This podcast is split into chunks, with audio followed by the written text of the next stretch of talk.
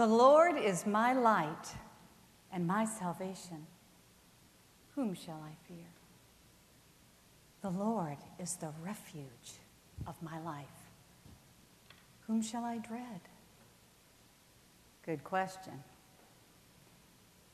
How do we move from fearful to faith filled? If I'm really honest with you, I'll tell you that the catalyst for me is often being more desperate than scared. Let me tell you about a time. In 1993, when I was 33, it suddenly occurred to me how young Jesus was when he died, and that he had accomplished all the Father had for him in that short time. And here I was covering the same territory again and again with very little progress. That realization made me desperate. And I prayed this prayer Jesus, whatever it takes, I want to know you. I am too old and too tired to be playing at this anymore. I want change, real change. I don't want to be the same person I was last year or last month or last week or yesterday. And you know what? I don't want the change just to be for me. I want others to say, hey, what's up with her? She's changed. Jesus, whatever it takes, bring it. Fast forward nine years. In 2002, in August, my parents and my youngest sister moved to our wonderful Wesley Village. In November, when my dear 81 year old mom was home alone, she fell and she bumped her head. And what seemed like a pretty minor wound was actually a very serious injury. Her brain had rocketed inside her skull and had hit the front, and she was bleeding out. She died six days later on Thanksgiving Day. Five months to the day after that, a diagnosis came sliding across a doctor's desk in our direction. I was diagnosed with stage three cancer, non Hodgkin's lymphoma. It was aggressive, and without treatment, dead in a year. I endured, we endured, six months of chemotherapy, and I was bald and battle weary, but I emerged cancer free. Four months after that, my youngest sister, two years younger than I, who had many health needs juvenile diabetic, double transplant recipient, double amputee perished of respiratory failure. Within the span of 13 months, we buried my mother, endured cancer and chemo, and buried my youngest sister. Folks, that's too much life. That's too much death.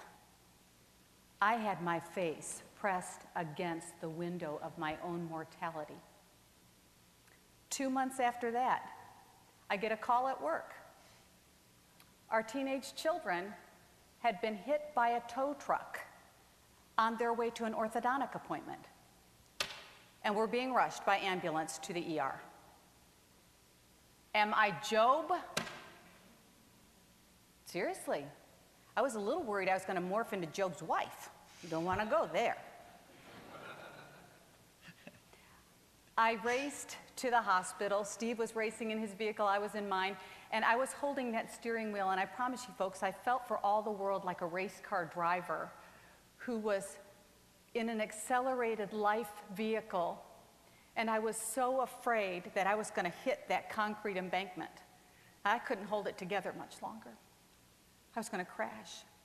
The Holy Spirit intercepted that thought and said, Carol, you are looking at the wall, hoping you will not crash. Get your eyes off the wall. Look at me. Internally, I shifted. Miraculously, miraculously, our kids escaped that car totaling event with minor injuries. Steve went back to work. I drove them home. I tucked them into bed. And I was thin in the worst ways. I went with dragging footfall to the mailbox. And I opened the mailbox, and in the mailbox was a padded envelope. And in the envelope was a plaque. And the plaque was engraved in Latin. That's the plaque. The translation reads Bidden or not bidden, God is present. I called Steve and I said, Well, God just showed up in the mailbox. he gave me a tangible reminder to look at Him. Look at Him. That rigorous 15 month period is now 12 years in our rearview mirror.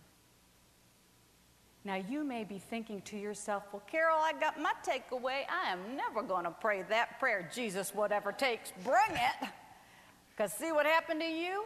And I would say, you are wrong.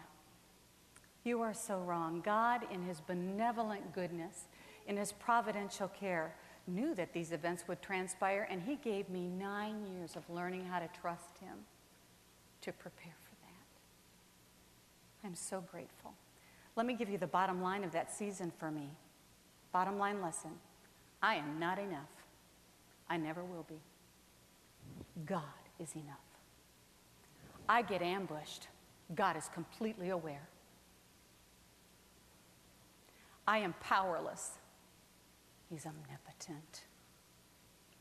And I show up present and scared, and He shows up present and moves my anxieties to the side and fills that void with everything I need and breaks the paralysis of my fear that I might live. God says, Get your eye off the wall. Look at me.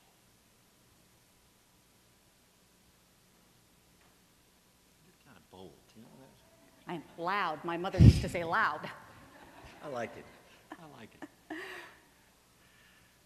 What is it that releases the psalmist from his fear? About halfway through Psalm 27, we get an answer, and it's an answer that the neurologist, a neurologist would like, actually. The answer? FaceTime. When you said, Seek my face, my heart said to you, Your face, O Lord, I will seek. FaceTime. Human beings seem to be more secure when we have that emotional connection between one another, less so when we don't. But you don't have to be a psalmist to know what we're talking about. Neuroscience is telling us much the same thing these days. It's shown that much of the early developmental processes that result in how we manage our fears as adults is actually connected to the gaze that goes on between mother or father and child in our early development. We're made for this kind of interface. We're made for FaceTime. But when the child is out of sync with the mom, what you get is desperation, and we feel that too, don't we? We feel that in the moment because there's no one there to help the child face up to the mounting fear that's there.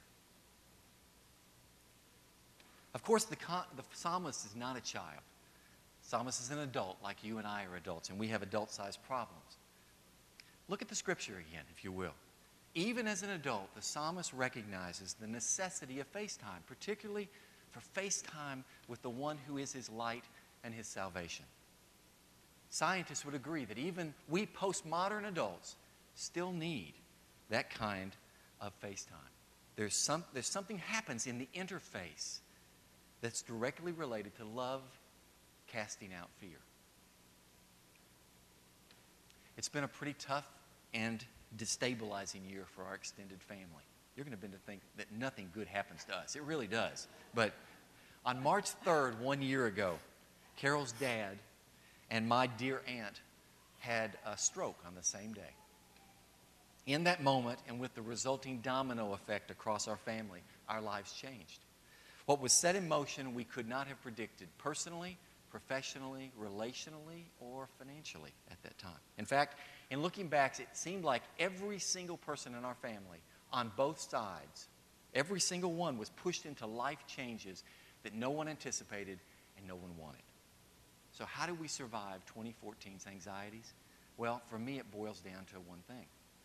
For me, it was FaceTime. From 2011 to 2014, God began seeding into my life contemplative practices. And so as we rolled into that year, he was inviting me to just do what I practice, and that's practicing his presence in the moment. Like the psalmist, I heard God say, Steve, seek my face. And so now Carol and I get up early in the mornings to walk dogs and to pray together. And then after that time, before it's light, I get a chance for FaceTime. It's quiet, it's often wordless, and yet in those moments, I get a chance to practice living in a reality of a loving Father who is with me in that moment and is with me every moment of the day if I'm aware of it. Just like the, children, the child in, in that little video parable that we watched, God is doing everything to get my attention. You didn't think in this parable that God was the mother, did you? Mm. God's the child.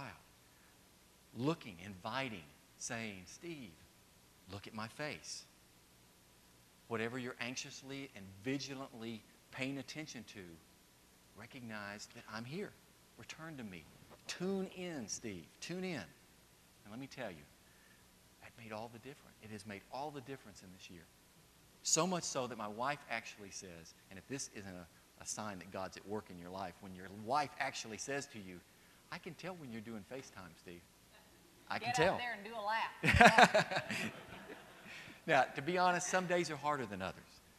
There are some times where I'm so distracted by the fears that are all around me that I, uh, I get caught up in those kind of things. And it's in those moments that I'm learning that the loving Father says, Steve, still here, still here, seek my face. In those moments, He doesn't whisk away the fears, but He helps me recognize a reality is always, the, uh, that reality is always bigger than the constraints of my fear goggles that I have on in the moment. God's message to me is that there is always more in the moment than just my fear. So as I practice His presence in an anxious moment, I always find an expanded reality where there is great goodness. Great goodness. As the psalmist says, I would have despaired unless I had believed that I would see the goodness of the Lord in the land of the living. That goodness we find in the gaze with a person. We find that He is the goodness that we're looking for. I can vouch for that after this year. The one who is goodness and mercy, the psalmist says in the 23rd, will follow us all the days of our lives. We're being stalked by goodness. That's the most profound hope that we have. And as we come to communion, that's the hope that we celebrate.